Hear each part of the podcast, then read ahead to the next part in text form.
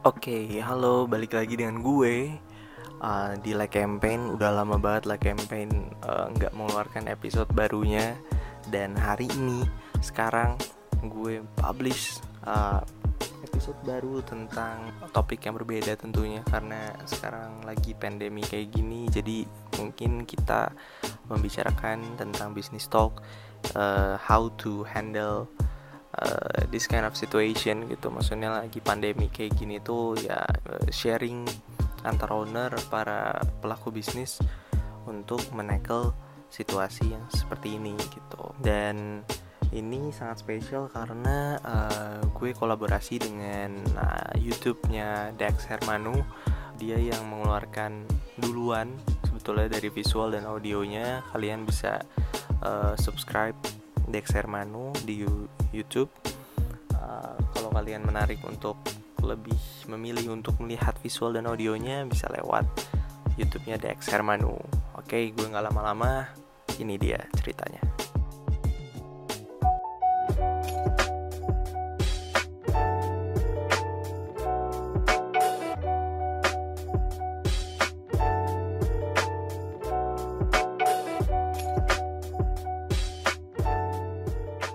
Kita perkenalan dulu dari yang paling tua yang ada di sini. Silahkan. Siapa yang paling tua? Saya tidak. yang udah master. Monggo, monggo. Aduh. Oke, halo. Ini gimana ini ngomongnya? Pakai gue ya? Iya, Atau Aiman nih? Wih, pakai gue lo aja. Oke, halo nama gue Fikri. Uh, gue sekarang uh, lagi menjalani ini kan topiknya tentang bisnis ya uh, dan terima kasih banget ini YouTube-nya Rama yang udah ngundang gue ke dalam talks yang gak bisa kita uh, face to face bareng ya karena juga Betul. Rama kan di Malaysia, Gumi juga kan di Hmm. Jakarta, gue di Bandung dan kita ketemu di Zoom. Nah, kebetulan gue uh, salah satu uh, lagi mengembangkan bisnis brand lokal di industri clothing dan juga uh, barbershop itu ceritanya. Oke, boleh ke yang Ya, Mbak. tetap. Ya, Oke, oke. Boleh Mbaknya, silahkan perkenalkan. Um, sekarang uh, kayak masih gue sih masih lo masih apa ya permula, permulaan gitu ya. Nama gue uh, Intan Permata Gumilar. Terus abis itu sekarang kuliahnya di UPM. Kami jurusan bisnis. aku alumni. Tuh, Kak Fikri tuh Mantap, alumni, mantap. aku masih bawahnya gitu, aku sama Rama. Terus um, abis itu sekarang sih aku masih ngembangin bisnis di Just Tip sama sekarang sih baru banget buka kayak apa ya baju baju baju cewek gitu masih dikembangin baru banget kayak buka sekitar sebulan Hmm, oke, oke. Mungkin untuk sedikit Just backstory sih ya. namanya? Lupa aku. kenapa yang Just Tip yang mana nih kak oh kalau Just Dumbo. Tip namanya titip Dimbo. Titip Dimbo. nah itu itu benar-benar sudah lumayan lah banyak yang beli lumayan alhamdulillah yang baru banget ini kayak baru launchingnya tuh kaftan doang gumistudio.id Oke. Oh, Mantap. Alright, mungkin untuk Bang Fikri dengan Gumi juga boleh ceritain dikit dong eh, awal mulai ide mendapat mendapat idenya tuh kayak oh gue pengen punya bisnis lah gitu. Gimana coba boleh diceritain? Mungkin dari Bumi dong. Nah, mungkin sekarang dari Gumi dulu.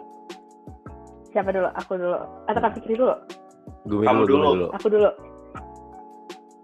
kalau aku sih bisnis pertama yang aku buka itu sebenarnya just tip kan itu aku buka dari emang sem sem 2 waktu aku sem 2 berarti sekitaran tahun lalu aku udah buka nah mungkin yang bikin aku nge- nge-trigger untuk buka tuh jadi emang beberapa kali aku keluar negeri kan kayak contohnya ke Malai nah teman-teman Indoku tuh kayak dikit-dikit tuh eh nitip dong nitip kayak teman-temanku aja nih tipe banyak banget gitu kayak bisa dibisnisin. Terus aku mikir kayak bisa kali ya bisnisin dan harganya juga harga barang di Indo dan luar negeri itu jauh, jauh banget bedanya Iya, Dan-.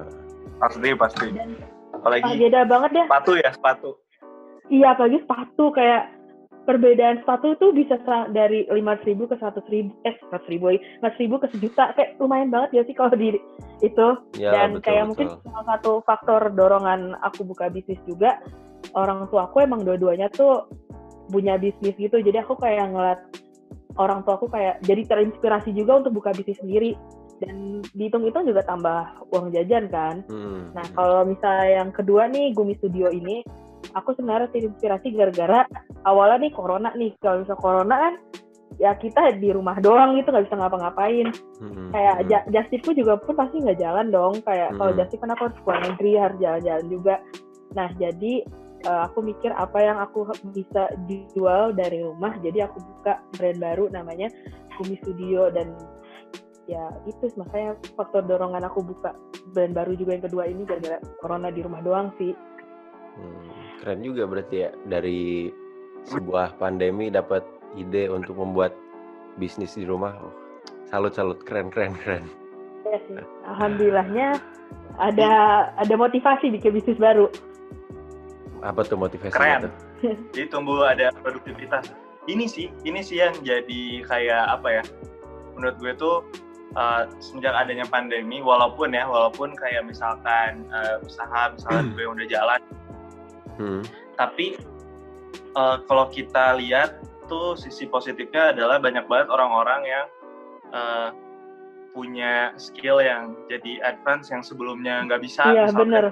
Betul betul. misalkan eh, hal kecil aja kayak eh, awalnya lo tuh nggak bisa masak telur akhirnya jadi bisa masak telur gitu Hmm, Bener kan. bener iya, banget, iya, sumpah iya, bener iya. banget. akhirnya dibuatkan menjadi eh, bisnis gitu karena mereka kira oh nggak bisa nih cuman dinikmatin cuman sama gue sendiri misalkan lah Hmm. dalgona gitu kan yang lagi hits Hmm, hmm, kan hmm, kayak hmm. gitu gitu kan jadi yang muncul eh, apa ya jiwa-jiwa kewirausahaannya justru makin meningkat Makin- nih pas iya, lagi pandemi betul, kayak betul, betul.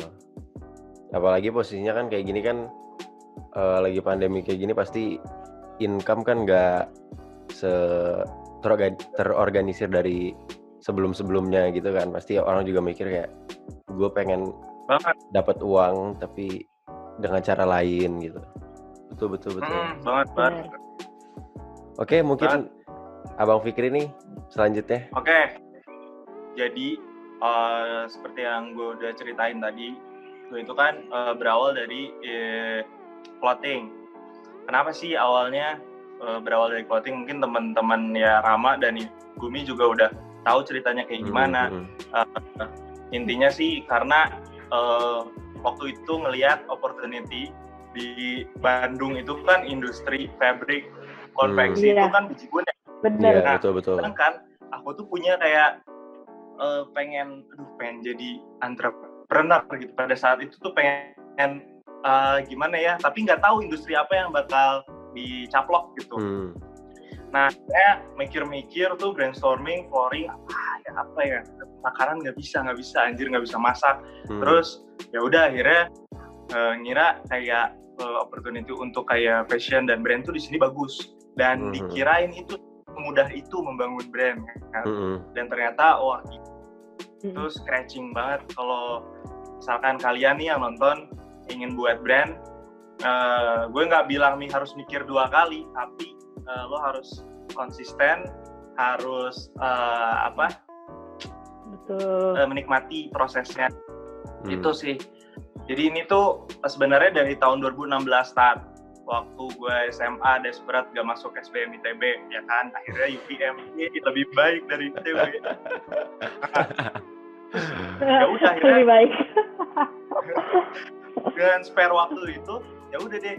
Buatlah si brand ini bareng sama teman-teman gitu. Sampai sekarang bisa dibilang sih start start bener-bener produktifnya itu adalah pas gue lulus dari UPM Oh, karena susah ya kontrol di Malaysia ya Bandung. betul pasti pasti pasti itu. Iya, pasti. Heeh. Betul betul. gitu. Kalau misalkan barber itu gimana coba ceritanya? Oh iya, nah barber ini tuh sedang berjalan ketika mau wisuda karena kan di sini eh, itu kan planning dari awal ya pengen rumah ini jalannya produktif gitu Hmm. jadinya ah pengen buat sesuatu Hmm. deh pengennya itu adalah hatinya adalah pengennya ini semua tim kreatif di sini semua tim kreatifnya Hmm. like and Buy itu di sini work eh, Oh. workshop dan lain-lainnya office di sini sama store tapi Hmm. kayaknya enggak deh karena ya kan di rumah ya kita sama Hmm. keluarga terus kan kayaknya clothing store tuh online juga udah cukup gitu Betul. physical betul, store betul. juga sekarang kan udah sepi ya udah mendingan uh, barbershop dicampur nggak dicampur apaan sih dicampur di Gabung. ada Nah. pop up store Digabung. iya, iya. Hmm, hmm, ya digabung sama pop up store-nya like and Bud ya pop up display store aja kalau orang mau pegang bahan dan nyoba ya udah ke sini aja siapa tahu dia pas anjir tempat cukurnya bagus ya nyukur ya kan gitu. Wis. Gitu flow-nya. keren keren keren keren keren keren keren juga ya buat oke lagi. oke keren Bo itu apa namanya eh kalau titip di Embo itu mulainya kapan Titip Dimbo itu mulainya berarti mulainya tuh titip Dimbo tuh tahun lalu bulan Agustus atau Juli gitu lupa hmm. Juli Juli Oh, Tahun lalu, Bapak ya? I see. udah Oke, oke. setahun lah ya Hmm. Eh, Oke, keren. buat Bang Fikri nih, untuk selama ini nih dari kan tadi mulai dari 2016 kan bisnis like and buy itu kalau misalnya manen berarti baru tahun kemarin ya manen mulainya. baru tahun kemarin Nah gue bisa bilang sih like and ini gue nggak mau sih bilang nanti ke- kecuali kalau udah eh, tua ya hmm. tapi bisa dibilang sih like and Band ini tumbuhnya tuh 2019 tau orang oh, 2016 I tuh see. Punya brand lokal nih punya brand Mhm. sendiri nih tapi cuman kayak keren-kerenan doang tapi sellingnya mendep gitu Oh, I see. Masih baru apa ya? Selama kalangan Iya. temen ya, gitu ya. nah, ya kalangan teman dan juga karena udah keren kayak keren banget sebagai pride doang gitu Hmm, ya paham paham. Berarti kalau misalkan itu kan jangka waktunya dari awal sampai sekarang ini kan udah lumayan panjang nih. Manen pun juga sama.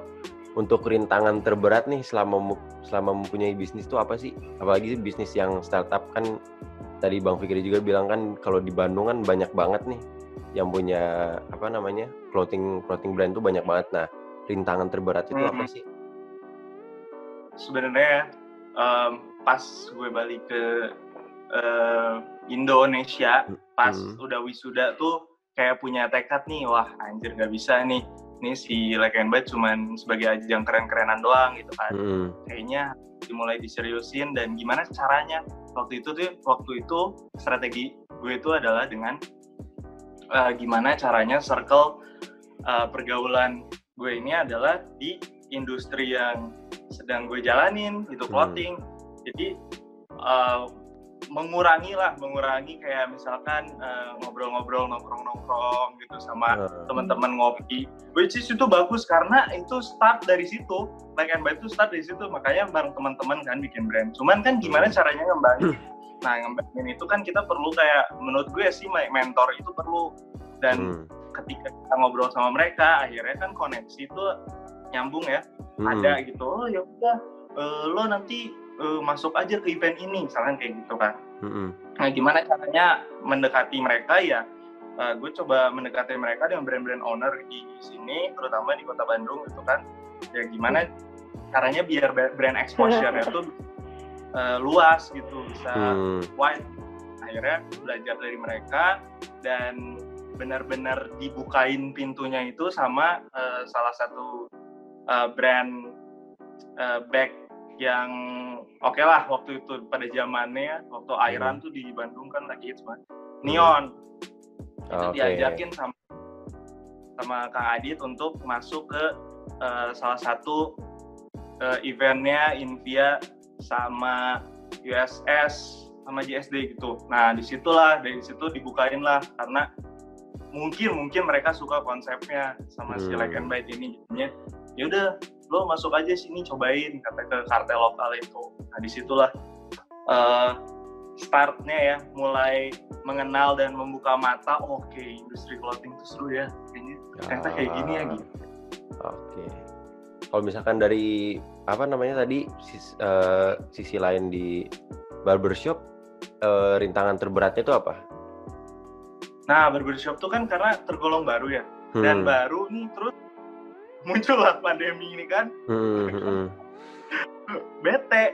Jadinya eh, kalau misalkan barbershop, barbershop itu kan kebutuhan ya menurut gue. Hmm, hmm, Orang semua butuh cukur.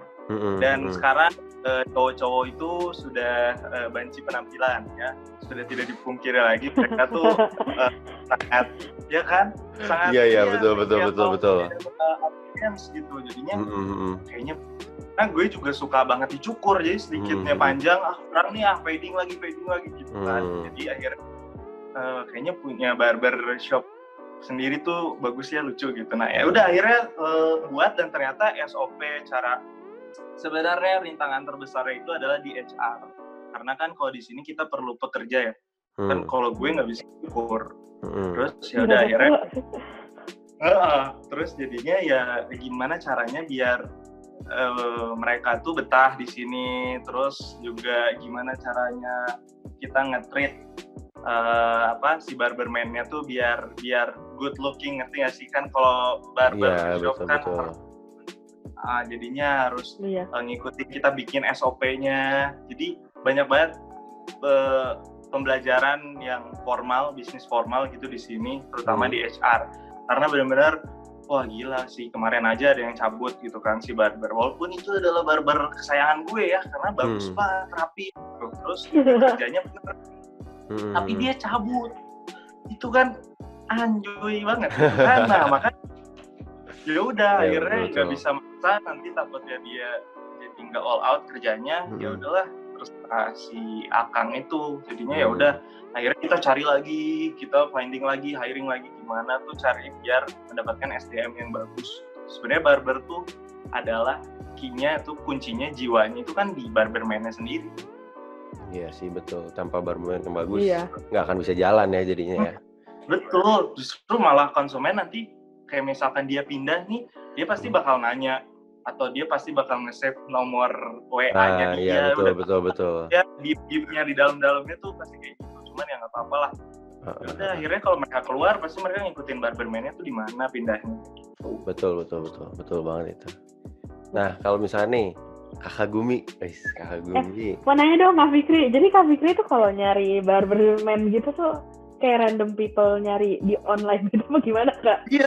Sumpah, terus aku dibantuin Demi kan sama apa? komunitas sama komunitas barbershop eh, entah Oh, apa pun oke. itu namanya. Terus dia di blast tuh di Facebook. Wow, banyak ya yang nge-hire nih. Oh, Kak, ini ada ininya lowongannya. Tapi kan jauh, misalkan kayak misalnya mereka di Garut nih atau di Tasik atau di Cianjur gitu. Terus eh, Iya, terus susah kan jadinya. Iya, ini betul. bener nggak ya orang kan jauh-jauh ke sini. Iya, terus betul. skill potongannya, skillnya pangkas rambut, misalkan Hmm. kan juga nggak enak dia nyuruh balik, tinggal di iya mana. betul gitu betul kan. betul. Jadinya benar-benar susah tuh di SDM loh, beneran. Uh iya sih berat itu Iya, eh, pasti sih kalau kayak gitu. ada ada berapa ada ada berapa ininya? Tukang cukurnya ada berapa? Sebenarnya tiga, satu, dua, tiga, tapi Hmm. sekarang jalan dua dulu deh. Satu Oh. ini prospek Uh, gitu. Jadinya wah sulit banget untuk nyari barber yang memang cap- capable gitu. Waktu itu durasi untuk nyari satu eh, barberman berapa lama? Itu waktu setelah yang satu keluar atau awal. Awal-awal. Awal itu gue tuh udah wanti-wanti karena ini kan udah mau jadi. Hmm. ya otomatis lo harus nyari nih barber man yang eh, oke nih di mana jadinya masuk tuh kalau kalian tahu hair nerds sih?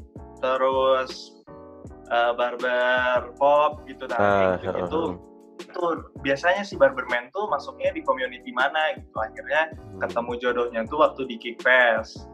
Hmm. di situlah eh, ketemu sama eh, salah satu leader si community-nya. Terus dia ngasih eh, suggestion barber ini nih yang kayaknya bagus A gitu ya udah akhirnya kita coba testing cukur begitu saya korbannya eh bagus nah, jadi oke.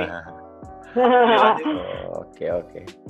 Ber- berarti ini juga ya ada ada ada komunitasnya juga ya untuk barber kayak gitu ya. banget banget dan juga. banget banget dan banyak bubble-bubblenya juga misalkan barber community yang ini gak main sama ini ya Indonesia pasti gitu ya Oh, iya iya sih. Semuanya itu sih pasti kayak gitu. Pasti kayak gitu gak di barber gak di clothing gitu pasti ada Pasti. Iya sih pasti sih kalau kayak gitu. Nih untuk Kakak Gumi gimana nih? Kakak Rintangan terbatasnya kan soalnya kan beda beda beda banget ya. kamu ngapain Kalau- pakai kakak kan lu satu usia sama si Bumi. Oh iya, iya betul. Kan kalau misalkan Eh, clothing iya iya sama sama kan ya? Iya sama, sama, Sama. sama. Kan kalau misalkan clothing terus sama kayak tadi apa namanya eh, jasa titip kan beda banget ya kontras banget soalnya kan nggak mungkin Hmm. nggak mungkin jasa titip itu pasti ada kayak community community-nya kan Karena kan Kayak- kalau jasa kan seasonal, mungkin. seasonal. Nah, betul-betul nah rintangan terberat itu apa tuh? rintangan terberat nih kalau just tip ya otomatis sih kalau just tip kita cuma di rumah Hmm. nggak bisa pergi-pergi ya rintangannya jadi kita nggak ada hal baru untuk kita cari itu loh untuk Nggak, orang eh, minat itu orang bisa kayak online buat apa namanya pas dulu sebelum sebelum ada pandemi ini rintangan terberat itu apa? oh sebelum Mm-mm. jujur rintangan terberatnya itu kayak kan kan kalau misal orang kayak kalau aku kan emang kuliah di Malai stay gitu jadi kayak buka just itu emang pas balik doang kan. Nah apa namanya eh, rintangannya ya pasti saingannya banyak banget dong. Yang kayak orang tuh cuman liburan tiga hari tapi buka just tip. Hmm. dan itu banyak banget. Dan kayak jadi itu rintangan terberatnya. Terus mungkin ya itu doang sih rintangannya. Kalau yang di studio ini kan karena rintangan terberatnya. Kenapa? Kenapa kak?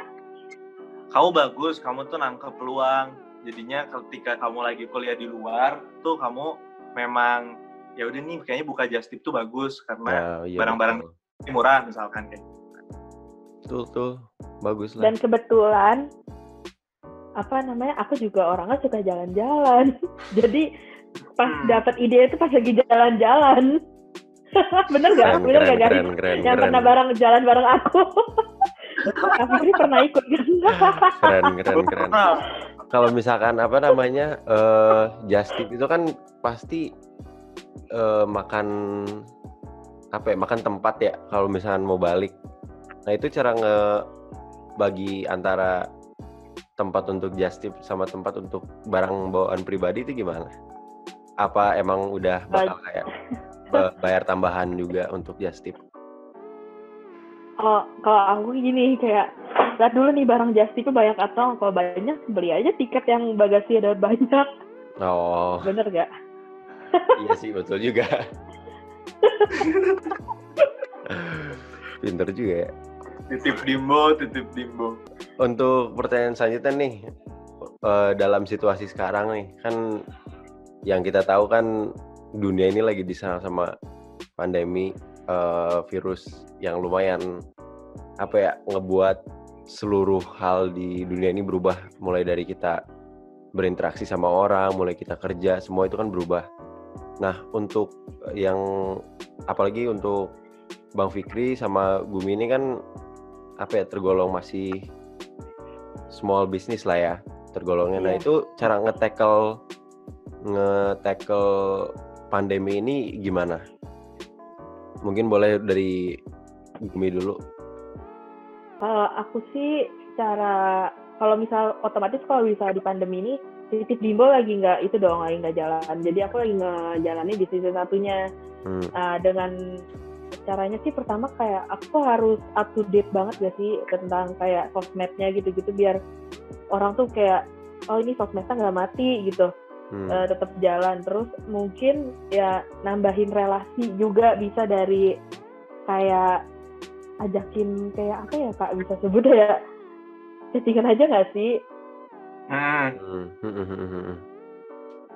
Nah, relasi atau kita juga mungkin dengan inovasi-inovasi baru kayak collaboration gitu juga bisa nggak sih apalagi kalau kita, kan aku juga bisnis baru clothing brand Fikri juga mungkin bisa collab gitu buat nambahin apa ya inovasinya Hmm, Ya. Keren. itu intinya Boleh tuh dong. sosmed tuh kayak nggak boleh nggak boleh apa ya nggak boleh stop gitu dan Event. dan benar kata Kak Fikri gitu loh harus konsisten kita ngejalaninnya Betul, betul, betul.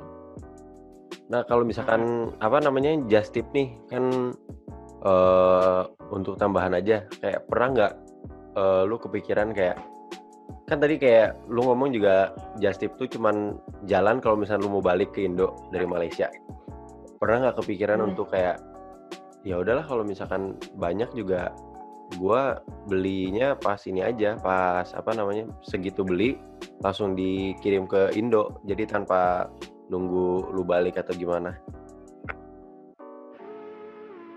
Maksudnya? Jadi pakai ekspedisi yang dari Malai Indo? Iya jadi ya contohnya kayak lu ngirim paket aja gitu dari Malaysia ke Indo cuman bedanya ya orang belinya dari lu gitu. Sebenarnya eh, temen kayak sebenarnya kayak banyak gitu loh kayak jujur udah banyak customer gitu yang kayak tiba-tiba nge-DM kak masih buka nggak? gitu. Sebenarnya kepikiran untuk kayak gitu ada banget jujur. Hmm. tapi kayak ekspedisinya tuh masih belum dapat gitu dari Malai ke Indonya dan kayak prosedur-prosedur kayak ada apa teksnya kan. Hmm. teksnya kan lumayan mahal gitu kalau ke Indo kalau dari Indo ke Malai mungkin masih agak lebih murah. Oh oke oke oke. Terus ini untuk Bang Fikri gimana nih cara nge-tackle pandemi ini apalagi kan kalau dalam uh, clothing sama barber kan emang kadang-kadang butuh interaksi sama lain kan nih Iya. apalagi harus tadi Bang Fikri bilang harus bergantung kepada komunitas juga untuk mencari informasi segala macam. Nah itu kayak gimana? tuh? Sebenarnya nih Kak, endorse. kita awal selain itu sebenarnya kita pasti awal-awal tuh kan eh, kaget banget nih pasti semua Hmm. semua local brand itu shock culture banget dengan keadaan yang baru kayak gini kan. Hmm. ini benar-benar Semua eh, apalagi ya iya jadi apa apalagi awal-awal tuh kayak harga masker mahal gitu dan lain-lain kan. Hmm, jadi menurut gue itu pas awal-awal itu ya kita ceritanya dari awal dulu nih. Hmm, Terus eh, ngelihatnya tuh bahwa eh, purchasing power buat orang-orang untuk ngebeli baju itu kan nggak mm, kurang, bukan Ya. bilang nggak ada sama sekali, tapi Menurun. kurang kurang banget. Dan drastis jatuhnya pasti karena dengan harga masker yang mahal, hand sanitizer, alat-alat medis lah pokoknya. Hmm, terus hmm, juga sembako naik gitu kan. Jadi mereka lebih daripada gue membeli fashion eh, local brand misalkan gitu kan produk-produk yang kayak gitu itu kan maksudnya ya stay at home juga ngapain juga gitu kan. Ya betul betul. gaya-gaya di rumah gitu. Nah itu pertama. Terus kedua juga eh, dengan tadi juga. Jadi prioritasnya udah beda nih.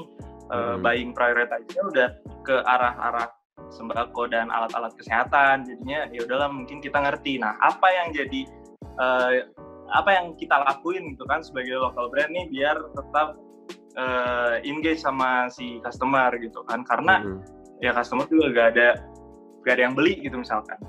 Nah sekarang eh, gerakannya adalah gimana caranya tetap engage sama si customer itu dengan memberikan kayak eh, gerakan-gerakan. Kayak misalkan gue waktu itu di Back and Bite buat misalkan stay at home gitu. Terus Hmm. misalkan buat knowledgement tentang gimana sih cara mengatasi virus corona cuci tangan bla bla. Kita bikin konten-konten yang gitu tuh ya kan? Karena eh, itu yang bisa menurut gue yang bisa engagement eh, brand itu. Kalau bikin brand ya hmm, eh, engagement di customer berarti oh berarti si brand ini aware nih terhadap kejadian yang ada. Bukan cuman fokusnya hard selling tapi juga eh, ternyata peduli sama keadaan sekitar situasi kayak gini gitu. Hmm, terus kita juga eh, collab sama Indonesia Kuat. Itu Indonesia Kuat tuh isi isinya tuh mix brandnya Jakarta kayak PMP Kompas Dokter Tirta semua di situ. Hmm. terus gue juga dapat kesempatan masuk di situ dan yang nggak enak juga kalau tidak nyumbang kan ya saya harus menyumbang. Terus ya udah kita bikin gerakan. Oh, ya, eh, profit sharing tuh 100% sebenarnya Hmm. ini bagus banget. Ini tuh inisiasi awalnya kan ya gue taunya tuh dari Urbain kan Hmm, dia yang bikin eh, COVID-19 versus everybody. Terus yang awalnya sharing profitnya 70 30 70 buat Urbain 30 Hmm. buat para medis. Hmm, ternyata dikecam dan banyak eh, kontroversial lah itu hmm, pada saat hmm, itu hmm. akhirnya diubah jadi 100% sharing profitnya buat si tugas Medis. medis, kan. Hmm. Nah, ini bagus juga nih kan maksudnya berarti profit ya bukan omset semuanya Hmm, hmm. Nah, kayaknya movement ini bagus juga dipakai like and buy, tapi stoknya dibatasin. Nanti kita tidak ada aset kalau semuanya dijual 100% profit. Ya udah dari situ, udah akhirnya alhamdulillah dapat nih movementnya gerak. Terus Mm-mm. akhirnya kita ikutan Indonesia kuat juga. Terus em, ya gimana lah caranya biar engage terus nih sama si customer bahwa si brand ini tuh aktif loh gitu, aktif loh peduli loh gitu terhadap situasi yang ada gitu. Nah justru masalah sales kan ya, Hmm. gue malah merasa eh, itu pas eh, day one-nya corona ya kita melakukan itu ini ya gimana anjir ya gak bisa movement movement terus kan Hmm.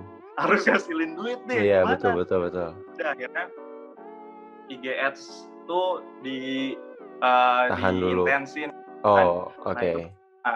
Terus kedua ya Tokped juga dibuat top ads gitu. Nah Hmm. jadinya uh, itu ada tuh, nah kecium tuh bau-bau customer purchasing power customer untuk beli fashion tuh ternyata masih bisa loh gitu Hmm. di situ.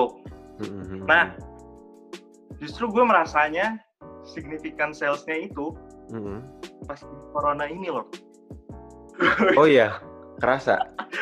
beneran karena pas eh, ya maksudnya banyak banget kan yang ya jadinya misalkan nih si event-event kayak USS kayak Mhm. Jakarta Sneakers Day Hmm. kayak misalkan nanti kartel lokal Grebe itu Mhm. semuanya kan fokusnya ke event online nih Hmm. dan kita tuh bisa masuk dengan eh, ada pakai requirement dan lain-lain dan akhirnya kena tuh exposure di situ kan Hmm. dan banyak banget artis-artis yang atau bukan artis aja sih kayak influencer yang ngebuka eh, open endorsement free Hmm. Iya, kalau tidak kalau kalian bener loh dengan adanya covid mereka membantu Oke Terus? oke. Iya. dari situ kan kita gimana caranya biar exposure-nya terus aktif nih terus merambah gitu nah di Hmm. situ eh, stepnya gimana cara biar yang handle nge-tackle keadaan kayak gini itu Hmm. dan yang terpenting buat brand itu adalah ya terus engagement with customer bukan hanya selling doang tapi juga bikin knowledgement ya misalkan gimmicknya adalah eh, selama karantin ini gimana sih Nah, Eh, ngapain aja kayak gitu engaging with customer itu ada ya gitu ya. Hmm. quarantine vibes ya kayak gitu-gitu Hmm. Oh iya. Terus kalau misalkan eh, tadi apa namanya eh, Manen nih pas lagi pandemi kayak gini gimana? Terpaksa untuk berhenti atau ada hal lain gitu? Online ya berhenti pasti sih karena iya jadinya kan eh, awal ini kan dekat rumah ya terus Mm-mm. juga orang rumah kan ada bapak ada ibu juga gitu kan Mm-mm. ya khawatir lah eh, kalau misalkan ini buka karena kan kontak fisik maksudnya bisnis yang paling kontak fisiknya banyak itu kan barbershop dan gue juga baca sih maksudnya WHO juga menghimbau bahwa bisnis barbershop tuh ya salah satunya adalah bisnis Hmm. barbershop, salon dan lain-lain tuh eh, jangan dulu buka karena kontak fisiknya paling lama dan paling dekat gitu. Hmm, hmm, hmm, betul betul. Nah terus ini juga di rumah gitu kan jadinya khawatir juga jadinya ya udah deh eh, tutup dulu sementara Hmm, dan beberapa banyak banget sih pada saat itu barber yang langsung tutup close tapi sekarang udah pada buka lewat APD dan lain-lain lewat protokol kesehatan kayak hmm, gitu. hmm, hmm, Cuman mungkin soon kita buka kayak gitu juga dengan ya misalkan coba cek ombak satu barber gitu kayak gitu. Oh, I see, I see, I see. Oke. Sulit sih, sulit sih. Emang Ya sih benar-benar harus kreatif tau. Kalau lagi pandemi gini Iya. beneran. Iya betul. Apalagi Iya, kalau misalkan ngomongin banget. masalah eh, bisnisnya tuh yang selling point itu jasa gitu loh. Kayak barbershop kan emang jasa seseorang yang dibutuhkan untuk motong rambut itu kan emang susah banget pasti untuk levelnya sih. Benar-benar. Makanya kalau justru dengan diemnya di rumah ya, Hmm, ya tergantung beda-beda orang ya. Jadinya kalau misalkan lagi diem tuh hmm. biasanya kan ada kayak risih, ngerti gak sih? Anjir nggak bisa nih Hmm. diem doang kayak Iya gitu. betul Terus betul betul. Ada kerjaan sesuatu. jadi gitu ya.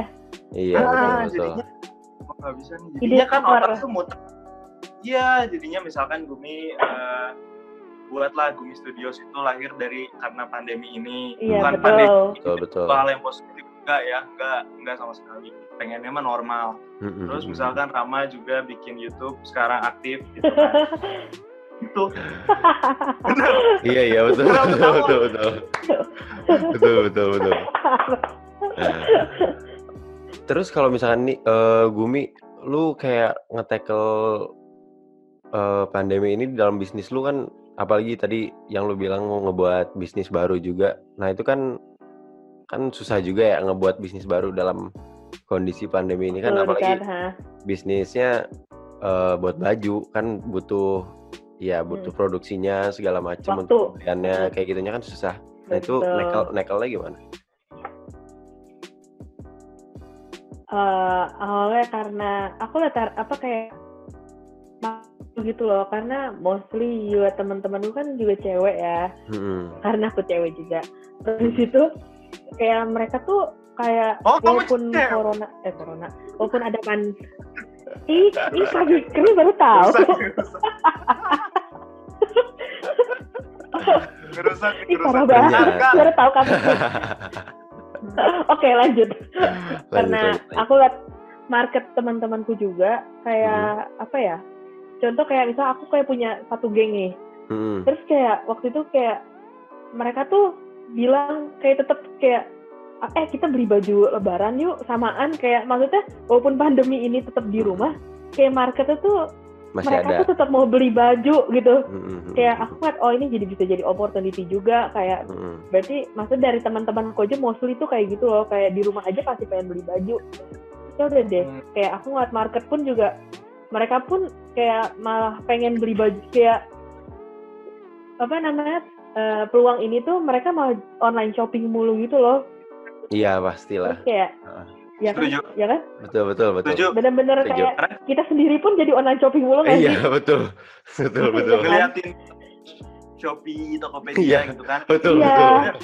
ngeliatin IG yang- ada baju eh, yang baru Iya. Kenapa, Kak? Karena iya aku setuju yang dikatain kamu karena eh, waktu itu pertengahan itu kayak gue merasanya nih misalkan IG Ads nih, ya kan? Hmm. Kalau lo swipe up masuknya ke Tokped. Nah kita Iya. bisa bisa lihat tuh kan, insight-nya. Insight-nya tuh impression-nya. Nah Mm-mm. impression itu naik banget daripada eh, sebelum-sebelumnya. Jadinya orang-orang kan pasti gadget banget ya sekarang maksudnya wah Hmm. anjir nggak ada gawe nih ya udah mendingan bener Betul Apa- betul betul. belanja aja Nah, semuanya tuh ke reach tuh. Iklan-iklannya ke reach semua. Dapat Nah, semua jadinya. Tapi, iya, anjir. Tapi eh, ketika apa ya, impressionnya tuh gede banget. Nah, Mm-mm. tapi purchasing powernya tuh masih ada nih, masih ada Hmm. bagus sih. Mm-mm. Cuman pasti masih, kan menurut gue mereka masih bilang kayak, hmm, cuman impressionnya doang nih yang besar. Jadinya purchasing power kadang, aduh beli ini, aduh tapi sayangnya mendingan eh, duitnya Hmm. pakai ini gitu karena Hmm, misalkan yang hmm, kerja kan yang kerja gitu Iya. jadi betul, ini betul. cuman ada di mata doang Heeh, banyak yang kayak gitu tapi Hmm. ada juga yang beli nah makanya gue ngerasanya juga eh, salesnya eh, naik pas lagi pandemi gini ya alhamdulillah tapi Hmm. Apa tuh pertengahan ya. awal tuh pertengahan itu mungkin gara-gara lebaran ya Mm-mm. tapi awal tuh pertengahan tuh kayak gitu impressionnya tuh bagus tapi Mm-mm. pas pricing power mereka tuh kayaknya oh udah masih bukan masih diambang-ambang lah ya kayak gitu ya. Mm, masih labil Hmm, masih labil kayak gitu. Iya iya.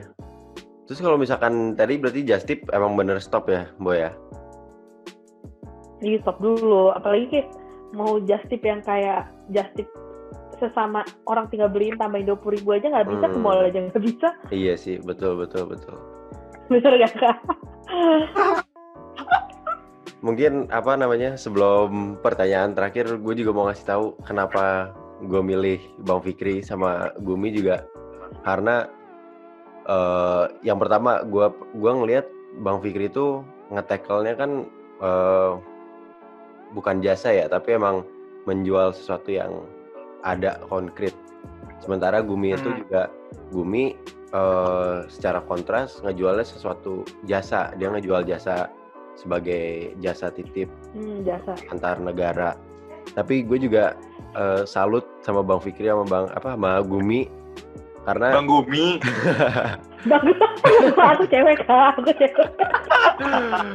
gue salut sama Bang Fikri sama Gumi juga soalnya pertama ya dua-duanya tuh mau mencoba sesuatu hal baru. Kayak contoh Bang Fikri yang awalnya cuma menjual eh, goods doang terjun juga ke lapangan jasa untuk eh, barbershopnya. Gumi pun juga sama kan dulu awalnya cuma ngejual jasa sekarang jual- terjun juga kejual untuk goods gitu loh. Itu gue emang apa ya karena itu gue juga pernah nyobain gitu loh untuk gue kan emang fokusnya di jual jasa ya sebagai videografer dan fotografi. Dan akhirnya dulu pengen sempat nyobain untuk terjun ke apa namanya ke menjual goods. Masih ditunggu utang kamu ya Rama.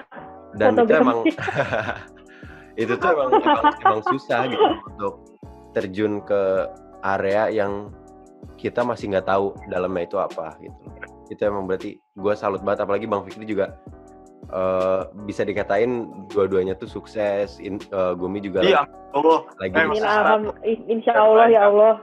Gumi juga Amin. lagi di Masih tahap dari untuk Fikri. pembuatan gitu loh iya jadi Aduh, itu emang gue salut banget salut parah sih itu mas bisa memegang dua market yang sangat beda di tangan kalian itu keren banget oke sebenarnya gini sih, kuncinya tuh kuncinya adalah proses sih Ram. Banyak banget nih ya yang misalkan Ya, awal jujur. Ya, banyak banget yang misalkan awal nih bi- bikin eh, oke, misalkan dari case gue aja. Bikin brand clothing. Banyak ya gimana ya eh, cara buat brand clothing, terus eh, gini gini gini. Sebenarnya bener tekad banget sih, Kak Fikri. Eh bener banget. tekad dalam diri. Atau kan ada power of kepepet. Oh. itu yang pemenangnya itu. Ketika Hmm. lo konsisten, ketika lo punya ya misalkan sebenarnya gue nggak suka sih ya pertama itu ada eh, kunci pertama dalam bisnis itu passion bullshit nggak menurut Hmm. gue karena gue nggak berawal dari passion Passion. Mm, bukan fashion Iya sih itu passion. bener. Nah, passion gue Ya. pakai Passion kan? jangan mentang-mentang saya orang Sunda. Kita semua orang Sunda loh di sini. Oh iya benar. Passion is bull, eh, passion tuh bullshit menurut gue. Karena Hmm. Eh, yang pertama itu adalah curiosity. Itu beda lagi misalkan orang jago nyanyi terus jadi penyanyi, berarti memang Hmm. dia passionnya ada di situ. Kan Hmm. banyak banget orang yang bingung passionnya apa ya nggak sih? ya betul Contohnya Bener, gue, bener banget. Jujur bener banget. betul betul gue tuh bingung banget passion gue apa nih yang tadi gue ceritain. Makanya gue terjun ke dalam industri ini. Eh pas kecemplung, ih ternyata seru ya gitu di kolam Hmm. renangnya banyak eh, serodotan, nah gitulah istilahnya. permainan.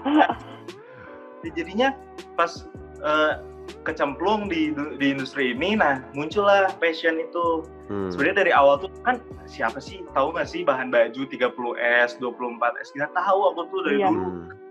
Hmm. Jadinya itu belajar tuh berawal dari proses sebenarnya. Nah, ketika prosesnya kita jalanin, kita kayak nikmatin, enjoy.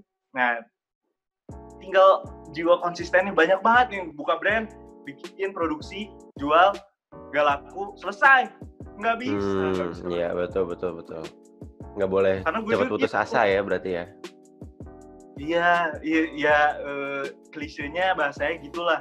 Hmm, Karena hmm, waktu hmm. itu tuh benar banget kata Tokopedia. Ini bukan eh, endorsement ke Tokopedia. Mulai dulu aja tuh beneran. Iya betul. Beneran. Karena.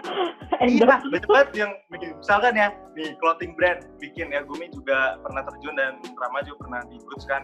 Nah, Hmm, jadi kayak mereka tuh harus riset dulu kan. hmm, betul. Marketnya seperti apa, mau community apa yang bakal di reach. Hmm, Pokoknya hmm, teknis dan itu mereka pikirin kan. Hmm, Oke, ini udah matang nih wacananya, tapi nggak Hmm. dieksekusi. Nah, kalau gue waktu itu, sebenarnya Hmm. ini salah juga Langsung aja ya kak. dieksekusi dulu. Ya udah, mendingan jadi kita punya desain, ya udah Hmm. generalnya aja, general ideasnya. Oh pengennya hitam dan putih. Gak ada Hmm. loh dulu konsep antara perspektif, culture, gak, gak ada, gak ada dulu. Jadi Hmm. cuman simple, elegan, hitam putih, casual, basic, udah selesai. Terus ya udah, bikin lah tuh berapa lusin misalkan. hmm, Terus eh, bawa di eh, dari konveksi kan, wow Hmm. hujan-hujanan. Nah, dari sini terus di kamar ditaruh tuh kresek hitam yang gede Buh, Hmm. anjir gimana nih cara jualnya the power of the pepet itu penting Iya, anjir. betul, Iya kan, betul. bener kepepet, bener banget. Mm, jadi situ mikir nih ah gimana nih jualnya oh di sini Mm-mm. nanti lama-lama tuh tahu kalau bikin brand kan harus ada karakter ya nanti lama-lama Hmm. tahu nih ada karakter uh, like and buy itu oh arahnya pengen ke streetwear yang modelnya nusantara gitu Mm-mm, Tuh. mm-mm. itu proses sih banget Keren, keren, keren, keren parah. Kalau misalnya Gumi, gimana Gum? Eh, apa namanya? Apa? Mungkin ada insight untuk orang-orang yang mau memulai bisnis, eh, mungkin step awalnya kayak gimana? Aku sih setuju banget sama yang apa yang Kak Fikri bilang kayak ya yang apa pun lo udah pikirin dan emang lo punya ya udah jangan takut untuk mulai gitu kayak Hmm. emang pasti proses itu kayak masa kayak aku aja nih proses di Gumi Studio ini lagi kayak di dalam masa proses nih kayak masih nyari-nyari market juga karena emang baru banget sebulan kan dan kayak ya udah kayak pasti ntar lama-lama kelama kelamaan pun berkembang jadi aku setuju banget apa yang Kak Fikri bilang kayak mulai aja dulu bener gak kak? Betul. mulai aja dulu Tokopedia Jangan pernah meragukan diri kalian. Iya, betul, betul. Emang emang penting sih kalau Ya bener dan aku juga setuju banget sama Kak Fikri yang bilang kayak apa ya buka bisnis itu passion. Kayak menurutku itu bullshit banget kayak everyone tuh bisa buka bisnis. Hmm, ya nggak sih? Betul, intinya betul. sebenarnya kalau misal intinya kayak ya mereka harus usaha aja. Betul, betul. Terus kalau misalkan selain dari the power of kepepet sama mulai aja dulu, kira-kira ada ada ada insight lain nggak untuk orang-orang yang apa ya orang-orang yang masih kayak pengen mulai cuman masih ada rasa takut itu gimana ya cara untuk nge-tackle itu? Eh, Gumi gimana kalau ya gimana ya kalau misalnya dari si takut ya Hmm, hmm. Kalau masih takut kalau masih takut sih jangan takut itu ya bisa Bener juga kan? sih. jangan takut untuk mencoba hal baru gitu Betul, nah betul. tapi secara spesifik kan gini ya misalkan orang tuh takut apa sih yang ditakutin ketika mulai bisnis karena gue juga takut pada awalnya Mm-mm.